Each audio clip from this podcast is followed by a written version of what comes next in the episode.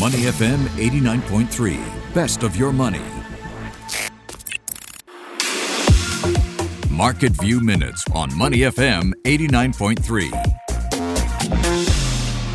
Asia-Pacific markets are rallying this morning as investors in Sydney and Hong Kong return from their Easter holidays. Seoul is leading the way this morning. The Kospi is up nearly one percent. The A S X two hundred in Australia is up zero point seven percent. Tokyo trading higher as well. Good morning and welcome to a special solo edition of Market View. I'm Michelle Martin. Ryan Huang is going to be back on Thursday. We begin today with some worrying news about how China's economic slowdown and COVID zero policy is impacting Singapore. The ripple effects are being felt at Singapore's port, where business is down, and in our exports. First, though, let's take a step back and look at what's happening over in China.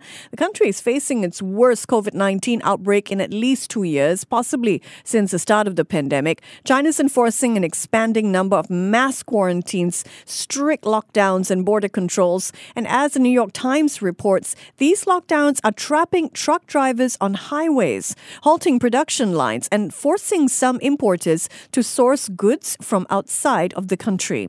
China's economy expanded four point eight percent in the first quarter of the year as compared with a year earlier. Most of that growth occurred, though, in January and February before Shanghai, Shenzhen and other industrial centers shut down. Let's bring the story to Singapore now. How is China's slowdown affecting us? Well, first of all, port delays in China, which are a result of the lockdowns, are causing ships to skip their normal refueling stops here in Singapore. Container and bulk ships are rescheduling their stops to save time. Nearly four hundred fifty fewer ships stopped here in March as compared with the same time last year, and bunker fuel sales have fallen to their lowest level in more than five years.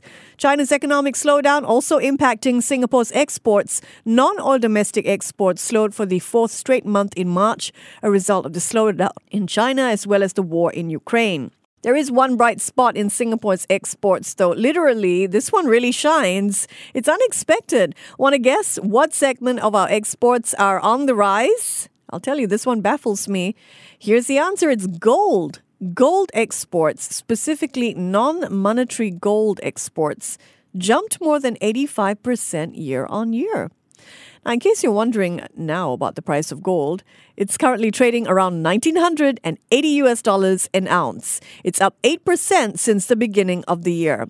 All right, next up this morning, it is time for the Elon Musk report. This is becoming a regular part of my show, isn't it? If you've been following the news, you know that the world's richest man has said that he wants to purchase and privatize his favorite social media platform, Twitter.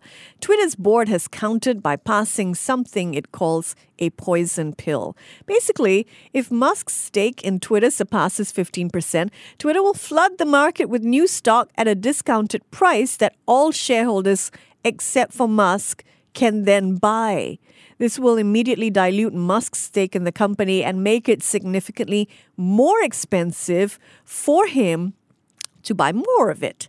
So what do investors think of this poison pill plan? Did they bid up or sell off Twitter shares on the news? Well, it seems like markets like, like the board's moves to protect the company from Musk. Twitter's shares posted their biggest gain in two weeks overnight, jumping seven point five percent. They closed at forty-eight forty-five and are trading up even further in after-hours action. Musk, meanwhile, has said that if he does take over Twitter, its board will be paid nothing. He claims that the move will save Twitter at least three million US dollars a year.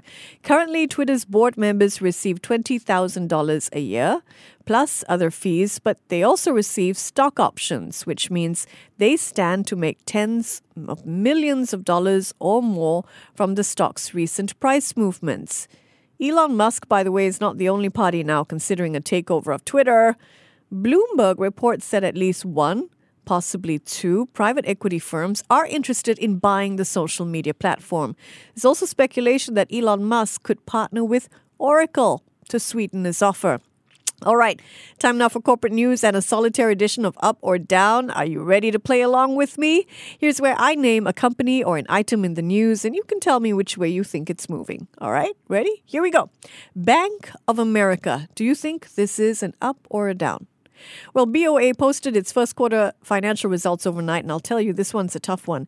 It really all depends on how you look at it. America's second largest bank netted more than seven billion U S dollars in profits in the first quarter of the year, thanks to higher net interest income and a very modest exposure to Russian assets. It did much better than its rivals like J P Morgan, Chase, and Citigroup, which reported results last week. Still, though, seven billion dollars is twelve percent less than what the Bank of America made in the first quarter of this year. So I'm going to go with a down for B O A. Next up, let's look at United Airlines. A U S judge has ruled Just ruled, in fact, that the Biden administration's mask mandate on planes and trains is illegal. It's not yet clear if his administration will appeal the ruling, but for now, masks will be optional. How this impacts demand for travel in the U S is unclear. Meanwhile, the U- investment house U B S is downgrading United shares. It cites a risk of rising costs as the company upgrades its fleet. So it's a down for United Airlines for me.